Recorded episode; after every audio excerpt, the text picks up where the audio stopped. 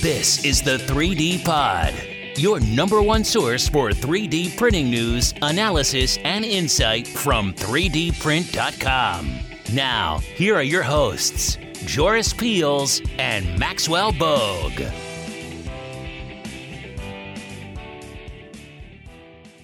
Hello, everyone. Uh, my name is Joris Peels, and this is another episode of the 3D Pod. And as always, I'm here with Maxwell Bogue. How you hey, doing, Max? I'm good. How you doing, Joris? I am doing well. I'm doing well. Are, are, are, you, are you excited about what we're going to be talking about today? I, I'm excited to explore the depths of micro 3D printing. Yeah, micro 3D printing. Okay, Isn't okay. that what it's called? or am I screwing up the name? no, well, we can talk about that. I mean, I think the, the cool thing is we're, we're talking today with Ian Gibson. Uh, he's a professor of design engineering, so that's broad, right? right. And he's written over, well, he's co-authored so, and also been on 240 papers. He's been doing this for quite a while.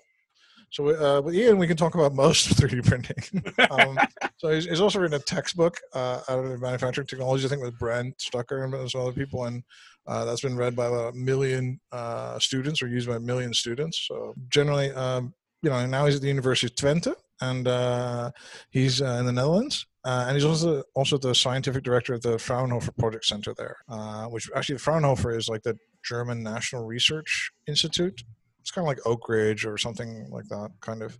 And uh, they have a bunch of them, and uh, so they have a, an institute in Twente. Uh, which is uh, does a lot of stuff, uh, cutting edge manufacturing. We could talk about pretty much everything, more like things like concrete and metals, and but uh, yeah, I think we, with Ian we can talk about pretty much everything. Welcome to the show, Ian. Thank you. It's uh, great to be here. So first off, like I think first we need to talk a little bit about what's this this Fraunhofer Project Center thing at the University of Twente. Okay, so you're you're quite right in uh, describing the Fraunhofer uh, Gesellschaft as, as being a, a German-sourced um, organization, um, but in the last sort of uh, I guess 15 years or so, uh, there have been Fraunhofer institutes uh, sort of springing up all around the world, and in fact, there's a few in America and uh, probably about maybe 20 or so um, outside of Germany. Uh, we're the first one in the Netherlands, and um, we've been active for about three, four years, so uh, relatively new and still, uh, still, still finding our way. Um, we have a connection with the Institute for Production Technology, which is in Aachen in Germany, and uh, uh, they, they're helping us to sort of guiding us through the process, if you like. And and what, what kind of things? So one of the things you do is you help companies develop technologies, and then what's your specialist areas there? Uh, that's on? that's correct. Um, we deal with what is labeled as high TRL, uh, technology readiness level, um, uh, sort of activities. So um, it, it's really about technology transfer. Um, so additive manufacturing is part of that. As you know, it's becoming more and more industrialized, and so we are looking to help companies um, incorporate the technology into uh, their practices, but um, also because it's part of uh, you know generally process of manufacturing. Um, you, uh, you, you, we're looking at all aspects really of advanced manufacturing and trying to um, increase the level of uh, manufacturing awareness and technology uh, readiness uh, in the region from start to finish i assume from yeah that's right. so production. we deal yeah absolutely. We deal with design um, all the way through to uh, validation of the whole process. So we also look at um, training of people on these new uh, uh technologies how they might adjust their you know process flow how they might uh, change their business models um, to uh, take advantage of all of these new technologies what are you finding the most useful way to help people kind of get over that initial bump to start using additive manufacturing? Even in the in the early stages of just prototyping i feel there's still resistance sometimes. Uh, yeah I, I, absolutely. So we we we tend to sort of um, use it as a or, or describe it as a, a tool that goes along with a lot of other tools, if you like, um, mm. to help you solve solve your problems. So it's not just about additive manufacturing; it's about helping you to uh, somehow upgrade your manufacturing capabilities. Um, so the first uh, discussion is really about something like, say, Industry 4.0, rather than additive manufacturing. So we sort of look at well, um, how well connected uh, are your manufacturing systems? Um, what other technologies are you currently applying? And then um, can additive manufacturing uh, help you to uh, elevate uh, some of those activities? Are there any new applications that you're particularly excited about? Like things that are happening, like oh, that's, that's significant or that's interesting. Yes and no. I mean, uh, the the we, we're really looking at, at trying to um, encourage industrialization of additive manufacturing. So, uh, just by you know necessity, we're actually looking at technology which is already quite uh, established. Um, and uh, what's happening, therefore, is is that they are um, you know making these machines more and more uh, industry ready, if you like. So uh, they're more reliable, or they um, uh, they're they're they're easier to use uh, or faster or whatever. So, so we don't really look at the cutting edge technology in that respect because uh, obviously that still has quite a long way to go before it can be used uh, in in industry, if you like. But having said that, yeah, once we start having these discussions with industry, um, it's quite clear that you can still identify uh, gaps, you know, what they would like from such technology that, that currently isn't available. And I suppose one of the ones which um, I'm looking at at the moment is, is multi-material capability, uh, particularly in the metal um, uh, segment. So be able to create um, parts which have multifunctionality uh, built within a single machine, maybe with different materials. We talked about that before in the 3D pod with Aerosint so they're they're doing that with the, their variable deposition uh, stuff. I'm also a huge fan of Fabrisonic uh, that can also do something like that. Yeah, we we are uh, in fact talking to Aerosint uh, as well, um, and um, yeah, I mean there's still quite a long way to go again before it, it can be really said that it's it's it's industry capable. But um, yeah, that, that that's one of the directions we're going. Absolutely. Uh, Fabrisonic I know about, but uh, I haven't had many dealings with them. The, the applications are very, very interesting because it's a very, very different way of building up material. Its potential also like super low cost as well. This is not a powder bed, right? No, it isn't. It's like a, it's like I don't know, it's like loam, I guess. but I'm being mean. So if we're looking at, at, at industrialization, you know, we're, we're looking about like the, the boring clipboard bit, but the bit that where the rubber actually meets the road, right? So what, what are some of the challenges that, that you face then in that area? Like let's keep, stick to metals, I guess. You know, are we seeing a lot of people saying, "Hey, are the problems on the material side? Are the problems on the post processing side, or the, just the cost? Where, what are the big hiccups, uh, the big blockades?" Yeah, I think cost and reliability are probably the two crucial uh, components that most industries are, are looking at. What they want is a machine that obviously is plug and play. And um, for, on a shop floor, uh, that's not that easy to achieve.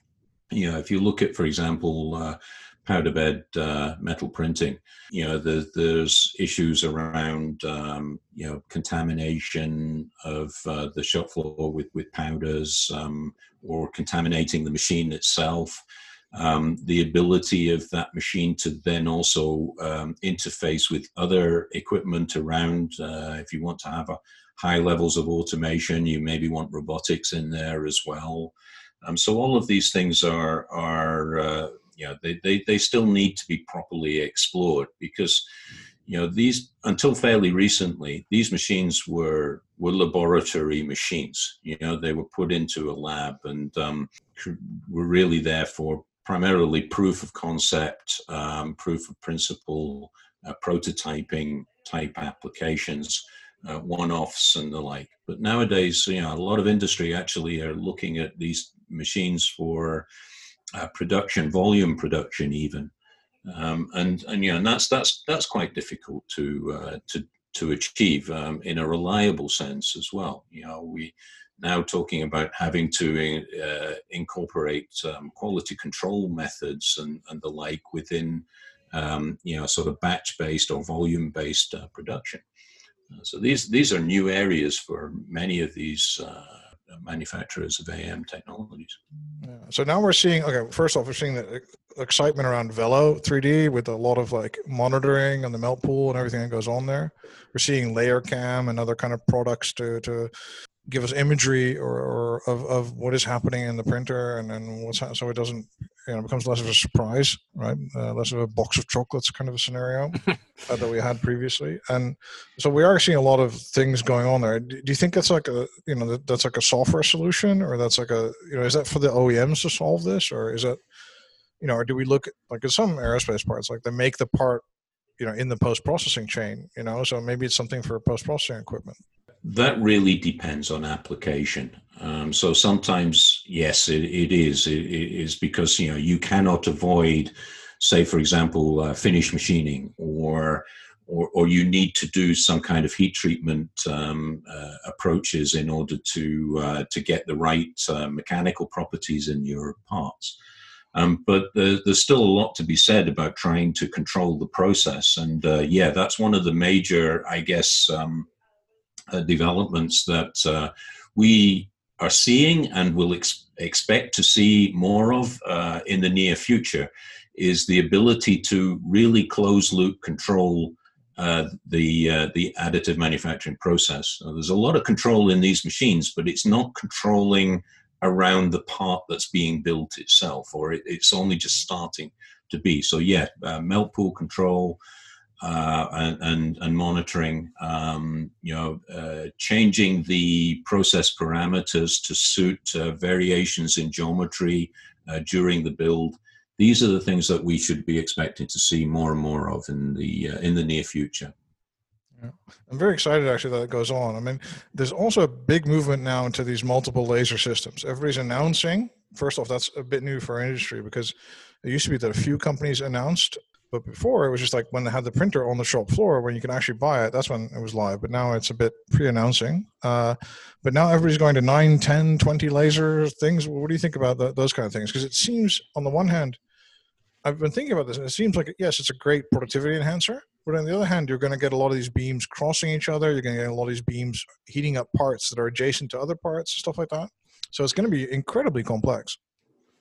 Absolutely, I agree entirely with that. Um, it, it's it's definitely a way to go because obviously, as you say, it's about productivity and trying to um, uh, speed up throughput. But yeah, as you make it uh, make the part faster and faster, there's a lot more energy involved in the whole process, and being and that energy is stored within the part itself, and uh, and that's very difficult to model. That's very difficult to um, sustain and, and, and keep it at a, a controlled level. Yeah, we, we, we've got a long way to go still. We, we're, we're doing some work with um, Additive Industries, and we, we bought one of their machines um, about a year or so ago, and that's uh, a, we uh, specified it with two lasers. Um, and even with two lasers, it's an interesting problem to, uh, to deal with. Yeah, it's kind of like this traveling salesman problem, but the, you'll have like beams crossing each other or residual heat, meaning that the part is going to be higher in temperature than you thought it was. Or yeah, it's I don't know. Yeah, just, absolutely, and um, yeah, and and and also, again, I you know we're we're mainly talking about um, metal printing here uh, using powder bed fusion systems, and um, the uh, as I say, the energy that's stored within that, um, you know, you actually want the, the, the you, you, well you require the process to also cool down don't forget you know right. um, you know you, you you heat it up you melt it and then you want it to cool down and solidify and then you uh, repeat that process so um, you know if you if you put too much energy it may never cool down and uh, that's uh, that's that's not going to be helpful either is or, or rip itself apart or they have to use even more supports which is right.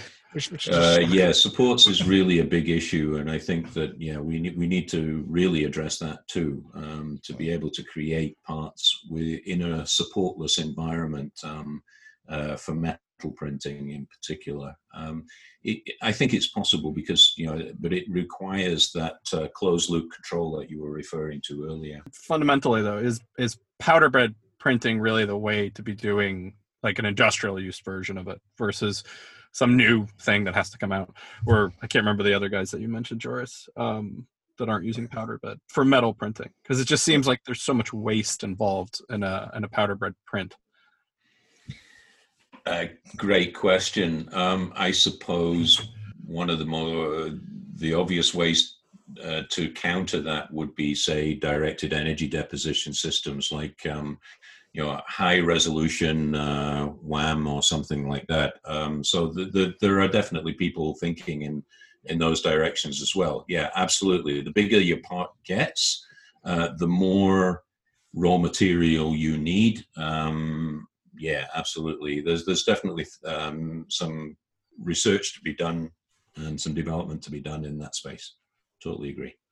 Yeah, I think also there's also I, I, like Laser Melting Innovations and one click metal. It's like they're all. Um, I think one of them's ex Fraunhofer actually, and and um, they're looking at the the package and saying, okay, how can we make powder bed fusion cheaper, right? Mm. Uh, and how can we just look at it from a okay we've got a motion stage. We've got so essentially value engineering i'm not trying to make it look bad but like because anything in powder bed is difficult. And i like that fundamentally as well as an approach and saying like how can we do it cheaper with optic? How can we do it cheaper with the, the motion stage? How can we really save costs? And i love for example meltio as well which is just this like super easy to deploy technology that that is that takes away a lot of the dependency on powder uh, which of course is problematic of fires and exploding and all that stuff, and makes it also significantly cheaper. Uh, I really love those technologies. I think I think you know powder bed fusion is is inherently expensive because the only customers that were willing to pay were kind of money no object customers like satellite companies and defense and universities. So what, what Ian was talking about before, you know, it was like it was like how many dials can we get on the box, you know, for MIT. Right. and then MIT would buy one and everyone's happy, right? And then they would just adjust everything. So it's a very different thing to then talk to Toyota and say, okay, how many, how what's the yield, whatever that kind of stuff. But one metal technology I'm not so enthusiastic about is is is uh, binder jet. Uh, how about you, Ian? Are you?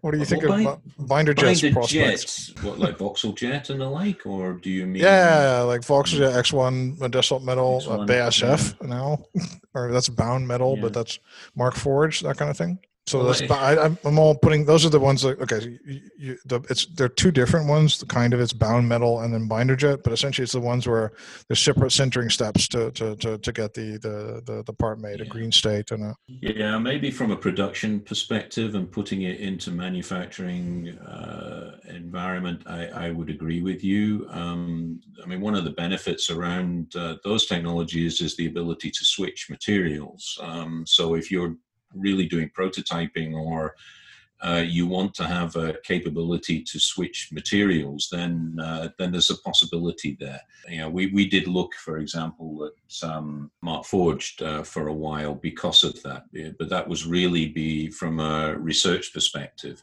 is to say, okay, uh, I can uh, basically uh, try solutions with uh, with different metals um, and and see what see what happens there. But I agree with you from a manufacturing point of view, uh, yeah, you, you want some more stability uh, in the process, and um, yeah, quite often you you won't be switching those materials, so why bother? Yeah.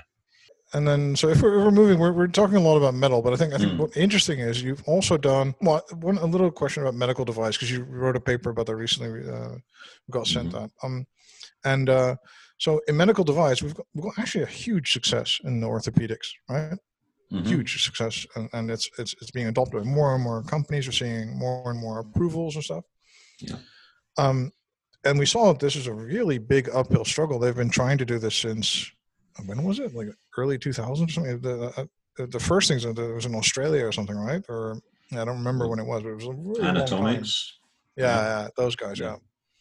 And then and then it took them an incredibly long time to get this going and to get everybody interested in this. You know, do, do you see this medical stuff?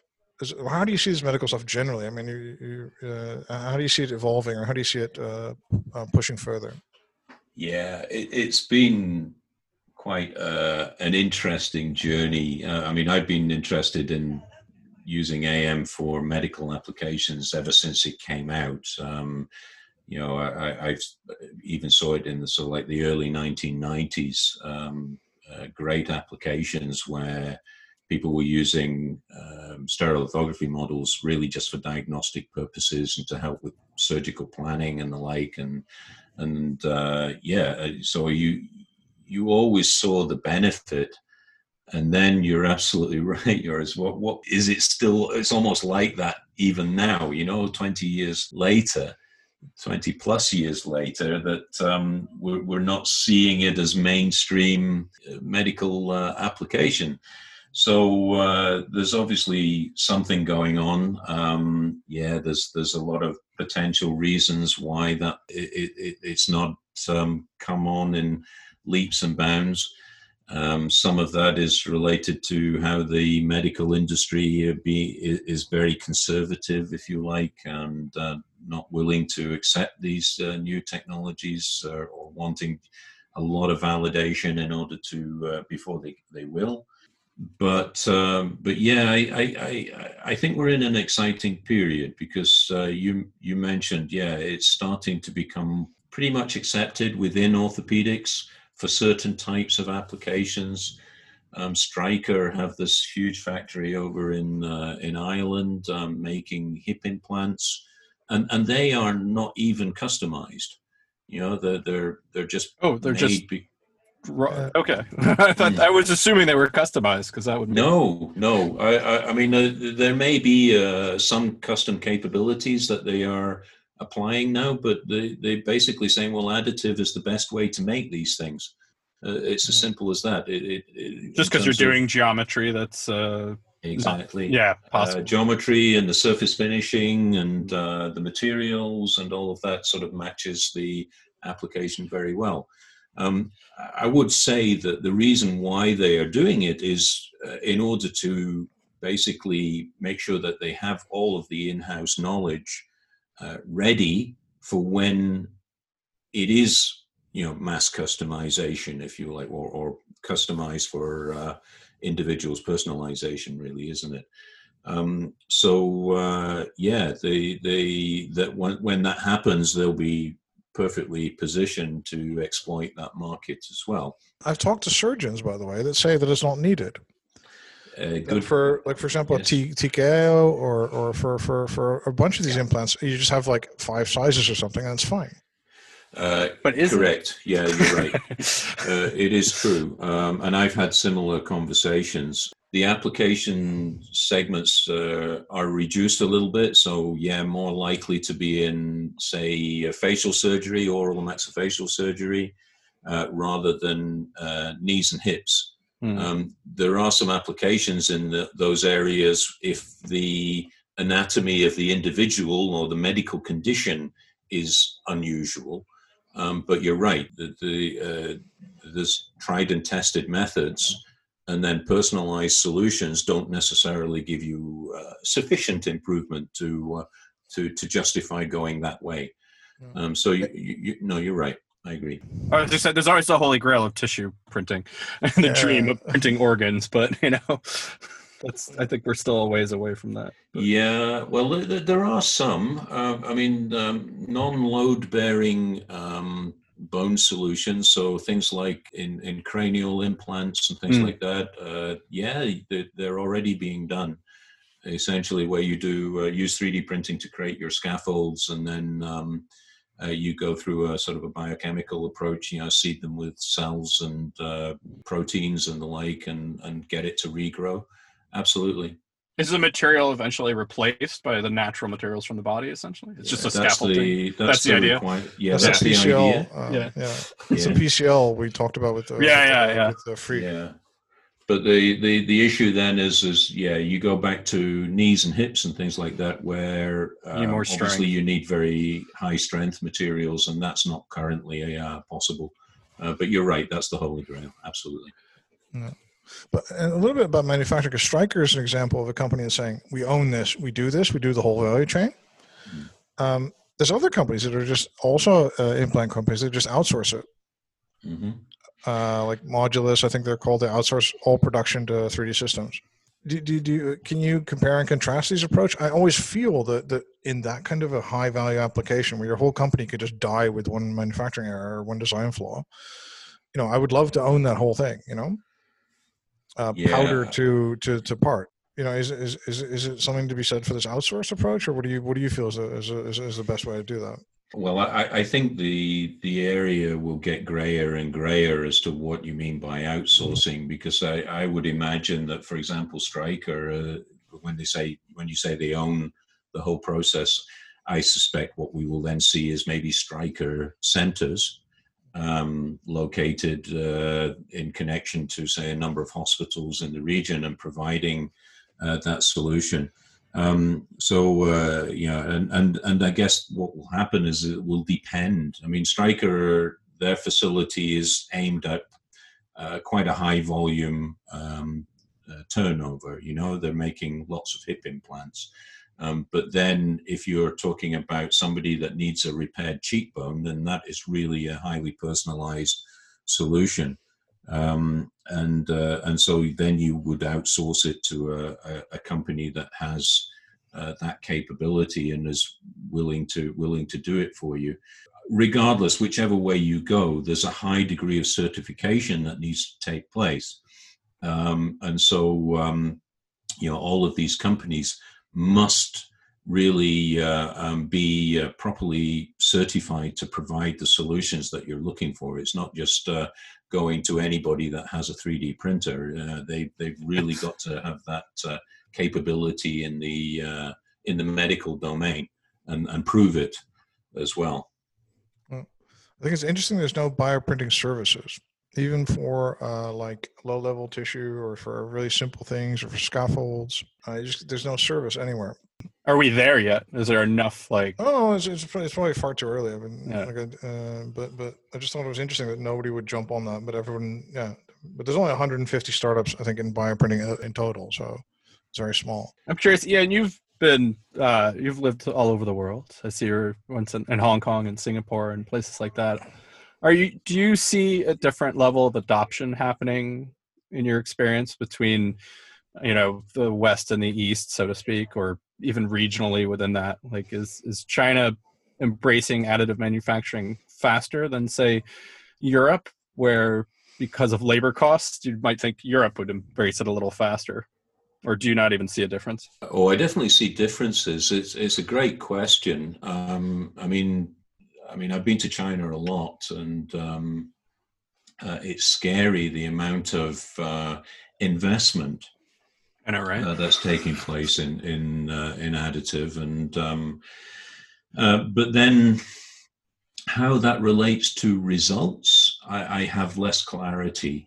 Um, so if I look, for example, at Europe, yeah, it's a little it's a little clearer. You know, you're basically looking at very high added value and trying to provide solutions which are um, you know that that that that are cost effective uh, at that sort of high high value um, domain. China, as we know, I mean, they they they excel in mass production and being able to create many many products uh, very very cheap cheaply and um, and, and so uh, how it fits within that framework is an interesting uh, question in itself yeah there's, there's a lot of uh, lot of development in, in the early days uh, you know i mean i was in hong kong in the in the 90s and at the turn of the, the century there was the general feeling that um, yeah china had a lot of catching up to do uh, in terms of even just developing the technology and uh, trying to uh, get machines which were as good as the ones that you were getting from Europe and the US. That that's no longer the case. Yeah, that's Uh, not true anymore. yeah, uh, basically, there's, that's not uh, an issue anymore. So now it's a matter of yeah, well, what do you actually use these machines for, um, and uh, and and what are you benefiting uh, from um, in, in their application? Uh, I guess you know it really depends on which industry you're talking about.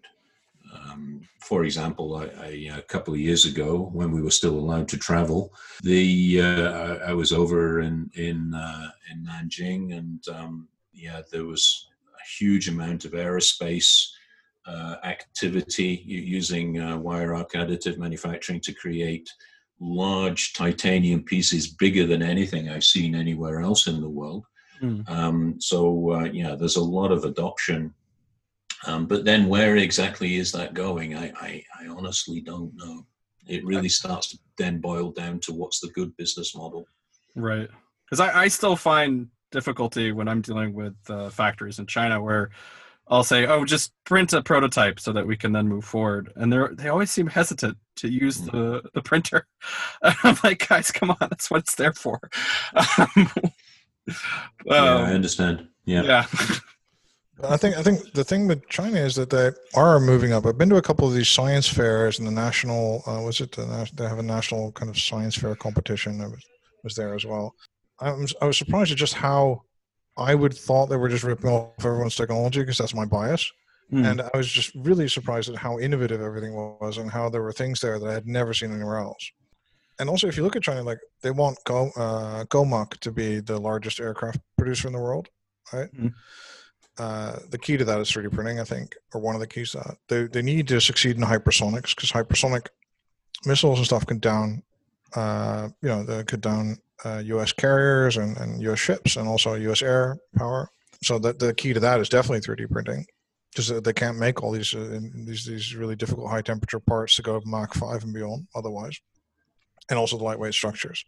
And on top of that, they just want fighter jet aircraft that that need to compete with with already you know many 3D printed parts on the, on the JSF and other aircraft. So for them, the the gain as a society of being oh yeah, also they want to be able to make aircraft engines. This is one of the two things they can't make. It's like aircraft engines and those ASML chip foundry things, right? Hmm.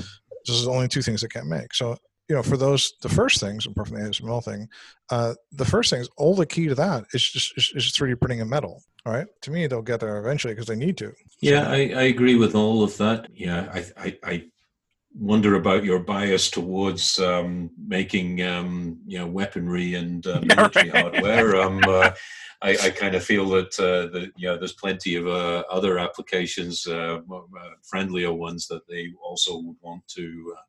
Uh, to work towards. Obviously, transportation is critical in China, and um, being able, you know, they've got incredible high-speed uh, rail networks, for example, um, which uh, are the envy of the world. And yeah, I'm sure that their additive is is definitely going to uh, uh, be a, a key uh, element in, in producing those as well. I'm biased because if I see an American researcher, they're always working on like uh, like the, uh, the defense related stuff.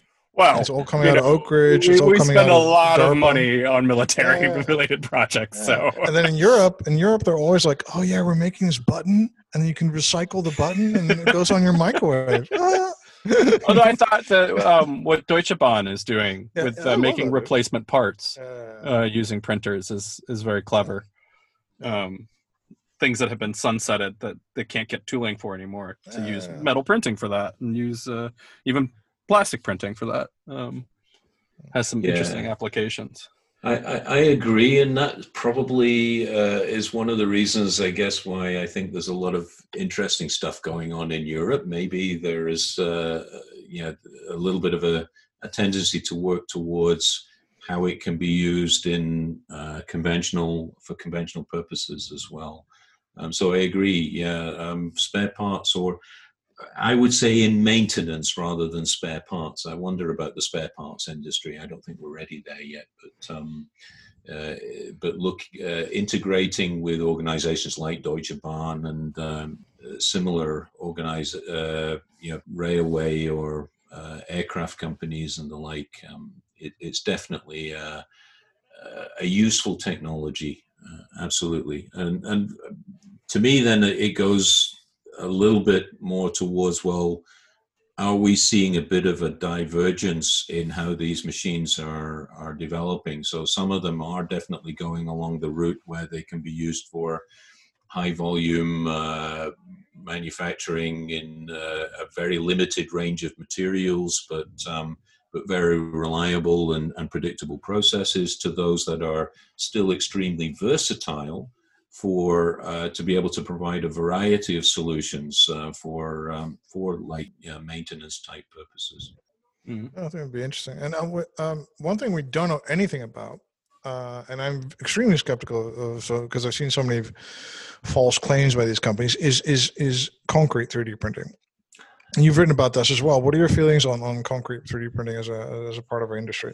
Uh, well, I, I, I, got involved with concrete uh, 3D printing um, when I was, um, well, actually, when I was in Australia, but um, connecting through to uh, some previous colleagues that I'd worked with uh, in Singapore. And um, there was a big center, there's the Singapore Center for 3D Printing um, in uh, you know uh, based around Nanyang Technological University, and they were mm-hmm. using concrete printing as being uh, one of the uh, uh, areas that they would like to explore. Obviously, uh, it's a very highly urbanized um, society in Singapore, and therefore any capability to create like modular constructions was a good idea. Um, but I, I, agree. You know, I mean, I've had a you know great friend of mine, uh, Behrokh uh, at um, uh, University of contour uh, crafting. Yeah, yeah, the, the contour crafting process in in California, and um, he's been working on it for decades, hasn't he? And um, yeah, there's, there's there are niches in my view. I don't see why or how it, it makes sense for production you know mass production of, of buildings. Um, I see therefore that it's more beneficial where you are wanting that versatility. You know, you're creating a very strange uh, concrete structure, or uh, you know, you you want um, very complicated facade work uh, on your building. Uh, that makes more sense to me. So no um, suburbs. Yeah. no, no 3D printed suburbs. I, I, I, don't see it. I mean, Behrokh has definitely worked. I mean, he worked with the uh, was it the American Housing Association or whatever mm. uh, to sort of look at the idea of um, having a little factory where you uh, you make a, a house to order and then you put it on the back of a truck and, and wheel it off to the suburbs. Uh, that's that that's actually what my grandfather used to do. Yeah. Yeah. but I don't suppose he used 3D printing. He though, did, did not. He? he used humans. and that's yeah, exactly the point. Yeah. They would they would do it all in sectional pieces. He called yeah. it a he would the assembly line would move rather than the object on the assembly line move. So on Monday they'd lay the foundation and then the foundation guys moved to the next lot and lay the foundation and so forth and so on. And he eventually got to where they'd had a factory and they would prefab most of the building and then ship it out and then just put it down on the foundation. And so he used yeah. to do suburbs back in the 50s and 60s. Really? That yeah. was like a widely deployed thing then. oh, it was a huge. Yeah, he did. Um, at his height, he did a third of Las Vegas of the housing. Seriously? Yeah, seriously. so insane, it was, dude. It was insane. that's, a, that's, a, that's, a, super cool story to kind of just like throw in there. Because uh, that is how a lot of modern buildings are being done that way, right? They, they, it's just prefab, or a lot of it is. But we could, I could see how it makes sense, like on Mars, for example, where you send yeah. a drone down with all the stuff. If it can churn up Martian soil and then produce something like concrete, and then build the building before a bunch of astronauts get there to explore. Yeah, I, I, but that's highly specialized. So yeah, it, it is, but it, it, makes a, exa- a perfect sense. I, I totally agree. Um, and there are people definitely working on that now. Yeah. NASA are definitely working on that. JPL, etc.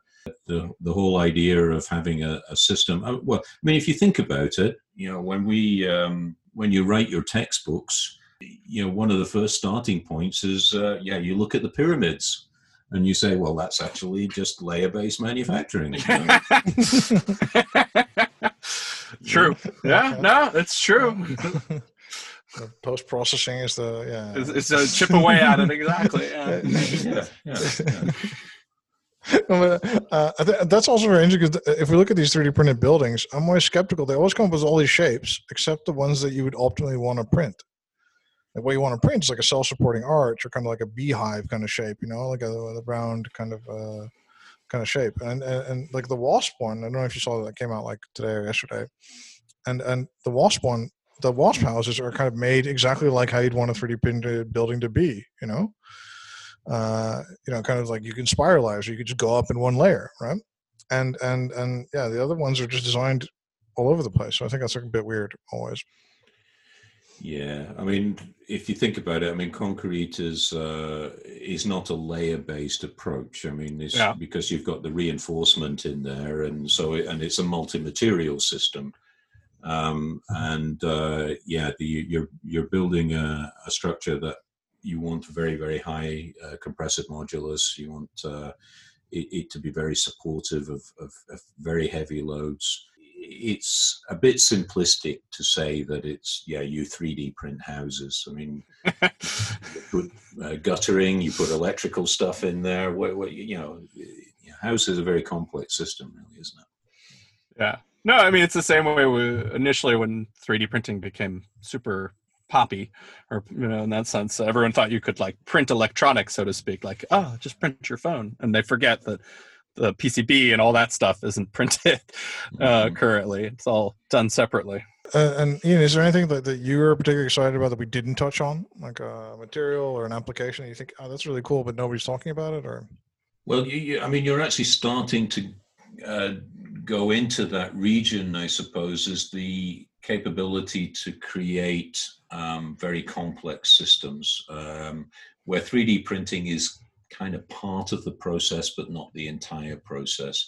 So embedding electronics, you know, there's um, uh, there's some great work uh, going on uh, in those uh, areas. You know, you got Eric MacDonald and and the like uh, looking at uh, you know putting sensors and into 3D printed structures. Um, you've got these mechanistic what we what we're labeling as what 4D printing, etc. The, these are it's exciting times. You know, every time you think that you've um, you, you, you see that we're getting to somewhere, you can see uh, an, another uh, another opportunity on the horizon. Um, so uh, yeah, it's been nice to sort of follow this through over this last sort of twenty odd years. Um, but yeah, I don't see it, slowing down really. I think you know what we'll see is more and more of these uh, these exciting uh, new developments. All right, thank you so much, Ian. Uh, that was uh, Ian Gibson uh, from uh, the University of Twente and the Fraunhofer Project Center at the University of Twente. Thank you so much for joining us uh, today, Ian. It's been a pleasure. Thank you very much. And uh, yeah, Max, uh, thanks uh, for your uh, participation as well today. Always fun. Thanks for having me, Joris. All right, and thank you for listening. Uh, my name is Joris Peels, and this is the 3D Pod. Thank you very much. You've been listening to the 3D Pod. For more information on what you just heard or to subscribe, visit www.3dprint.com or follow us at 3dprint underscore com.